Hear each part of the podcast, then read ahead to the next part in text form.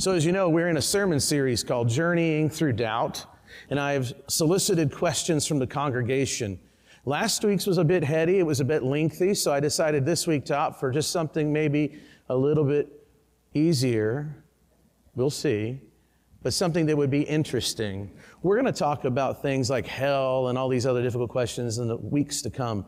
But I was interested when I saw someone who anonymously put forward the question what if there is extraterrestrial life of intelligent kinds?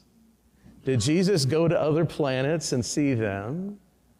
And I thought, yes. Because, like Fox Mulder, I want to believe. So that's what we're going to talk about today. Uh, I chair of the board walked out at 9 o'clock, goes, Oh, I loved your sermon. It was kind of like, that's interesting. I don't know. That's how he summarized my sermon. Let's see if we can do a little better at 11 here today. My daughter, Marcella, who's nine, when she was a little girl, one day she told Colleen and I that she had someone visit her in her bedroom. She called this person a spaceship man's. She said, The spaceship man's came to see me. Now, that is terrifying on a number of levels. One, it makes a dad go look at the windows to make certain that they're locked. Two, I don't really believe in ghosts, but in those moments I kind of do. Who is this spaceship man's? And then she described more about this spaceship man's. She always used the word man's. And it sounded as though there was a flying saucer that landed in the backyard. I'm still a little wigged out. And so we ask more questions, and Colleen's telling me about it, and we had a little baby Ruby at the time that she'd have to get up and nurse in the nighttime. And Colleen gave me this bashful, kind of ashamed look on her face, and she said, Well, when I get up and nurse Ruby at night, I kind of got the habit of watching the History Channel's TV show called Ancient Aliens right next to Marcella's bedroom. You know the one it's the guy with the crazy wild hair who gives every question that we have about human history. The answer is aliens. How could there be pyramids in Egypt and pyramids in South America? Aliens. There's clearly no other answer to the questions, but it's an endless eh, fascination for people of our age. And I think it's a fascination that, if we're honest about, Many of us are afraid to ask in church. In fact, this is probably, I bet you all $100, but don't hold me to it. I bet you all $100. This is the only sermon you've ever heard on the topic of extraterrestrial life. Just doesn't come across very often. Yet, we all were there this past couple years hearing from our government that there's released documents of actual UFOs. Now, they've rebranded them. They're not called UFOs. I refuse calling them whatever they're called now. UFO works for me, but they said, sure enough, there are objects that have been in the space or in our atmosphere that we haven't known what they were. And just like a lot of things that the government does, they didn't tell us anything else. So all of our fascination went away quickly because we still had this big corporate, I don't know. Did you know that NASA paid $1.4 million to 24 theologians at the Center of Theological Inquiry in Princeton, New Jersey, including a friend of mine, the Reverend Dr. Andrew Davison, to ask the question what would happen to our communities here on earth if we, in fact, discovered alien life and communities on other planets? I don't know what you make of that. I wonder why they didn't call me. I'll take $1.4 million and I'll give you my opinions. Because here's the point it's a question we have, but it's all speculative. We don't know. Andrew Davison's got a new book coming out on astrotheology and astrobiology. I know one idea that he has is the possibility of multiple incarnations. That is to say, if God has come to know us through incarnation, incarnate, in becoming flesh. If God has come to know us in the person of Jesus by becoming us, well, why couldn't God have done that multiple times and in multiple places around the universe? Because the reality is, it's such a, an expansive place, the probabilities are high that there is intelligent life. I don't know. I don't know if multiple incarnations has home with our faith or not. I've never read about it in Scripture, it's pretty limited. But I have read 1 Peter, and as our friend read from the choir loft, it tells us this one phrase that makes me feel like I can take my faith to the question for now. Jesus died once for all. Now, I want you to understand what the word all means. It's a really complicated term. It means all. It doesn't just mean all Americans, it doesn't just mean all people on the planet Earth, it means all life. It means creatures here and there, big and small. It means the universe. Jesus died once for all. So, what's his death about, really? Well, in Churchanese, we call this the atonement. Jesus atoned for our sins. It's a real complicated word with a mixed set of range of meanings depending on what theological tradition you're part of. But bottom line is it means that Jesus did something to pay for us, to bring us back to God. He atoned for us. His work on the cross was effective. It was efficacious. It was effective enough to bring us out of darkness and into the glorious light and splendor of God. Can I get an amen? Jesus' atonement was once for all.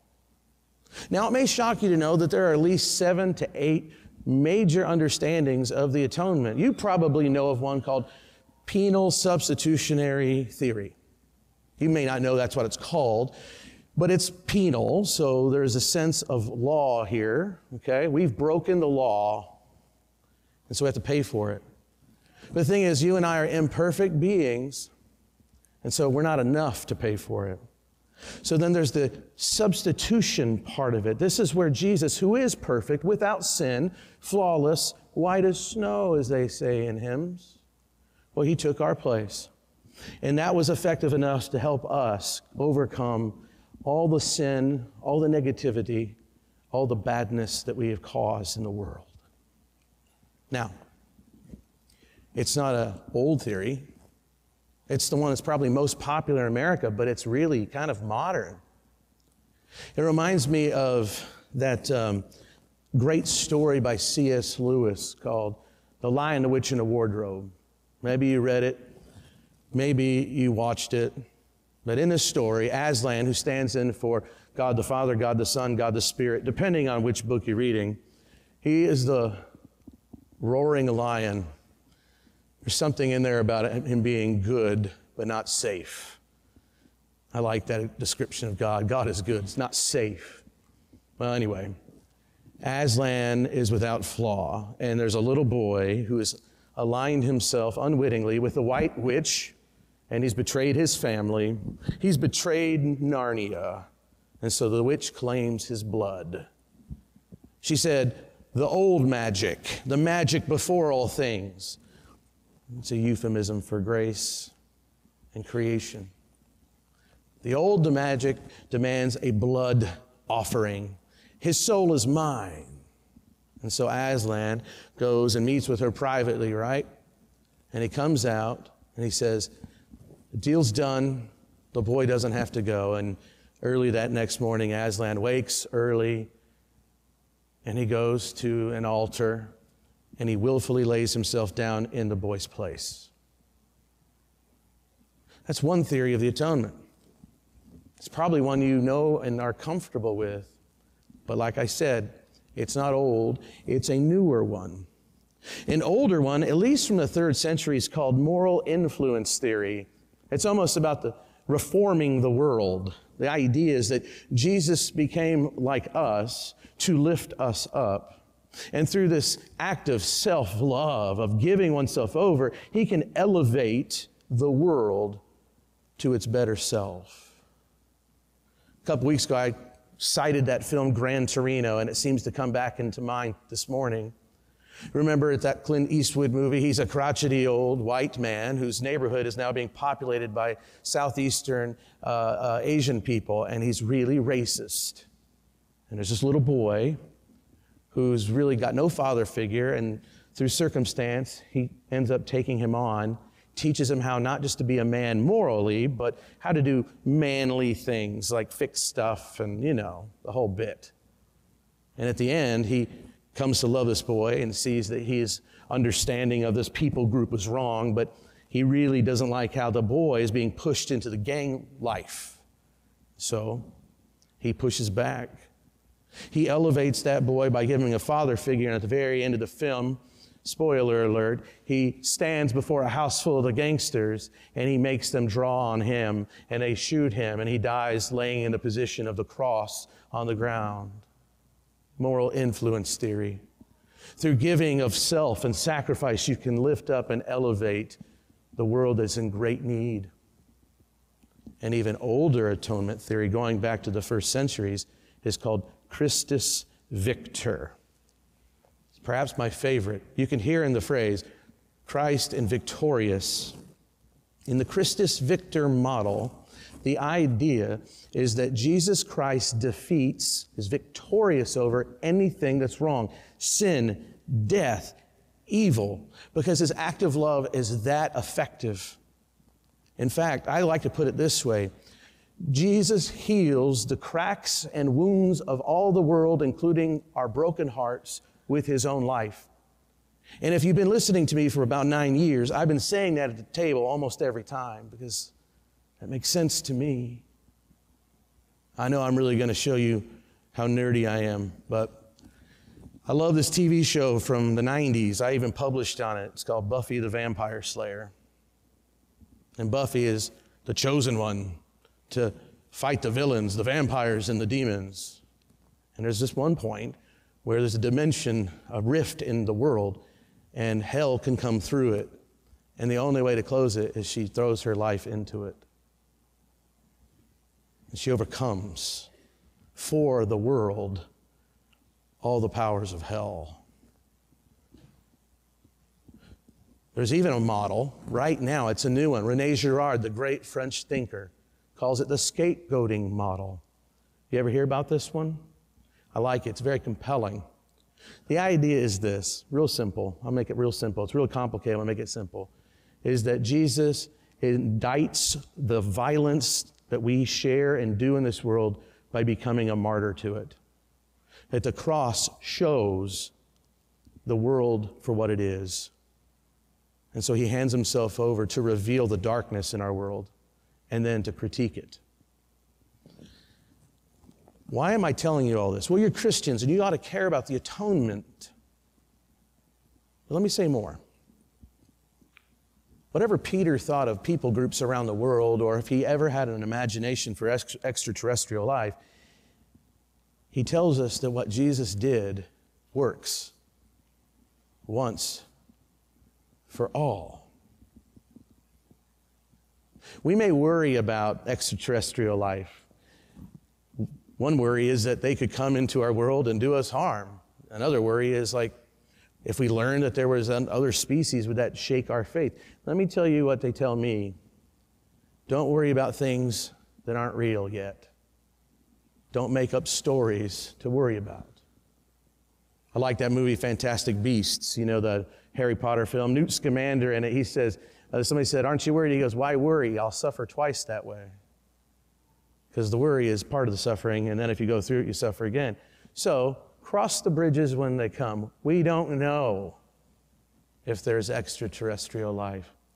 But we can stand with faith now thinking that what Jesus did is good enough for all. You might be asking the question why are these atonement theories so multi, why are there so many? I like what C.S. Lewis said in Mere Christianity. He said, We don't really know how the atonement works. We really don't know how it works that we're saved by Jesus. We just know that it does. And I can go to the scriptures and I can find justification for each theory with a text here, a text there.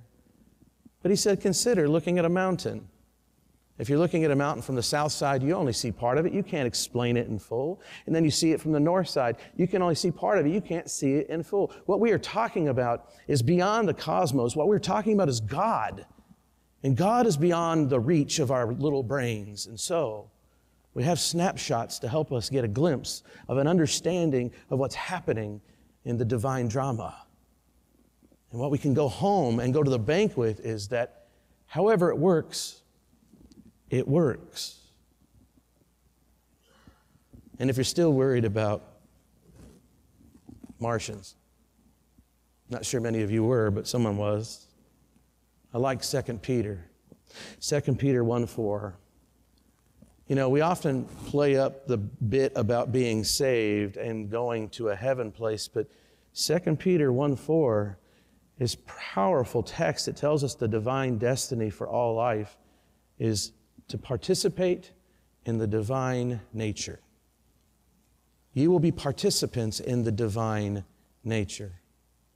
Now, this isn't paganism, it's not New Ageism, but what it means is that our destiny is to be brought so closely into the divine embrace. And Jesus paves the way for us to come close to God like that. The Eastern Church gets this better than the Western Church. But I like to think of it even being more expansive. I want you to consider what a human being is for a moment. Humans are nothing if not microcosms of creation. Microcosm of creation. What does he mean? Well, Genesis 2 tells us, doesn't it, that Adam was collected from the dust of the earth, and God breathes life or spirit into dirt. You're made up of the stuff of the earth. The scriptures know it well. You know who else knows it well?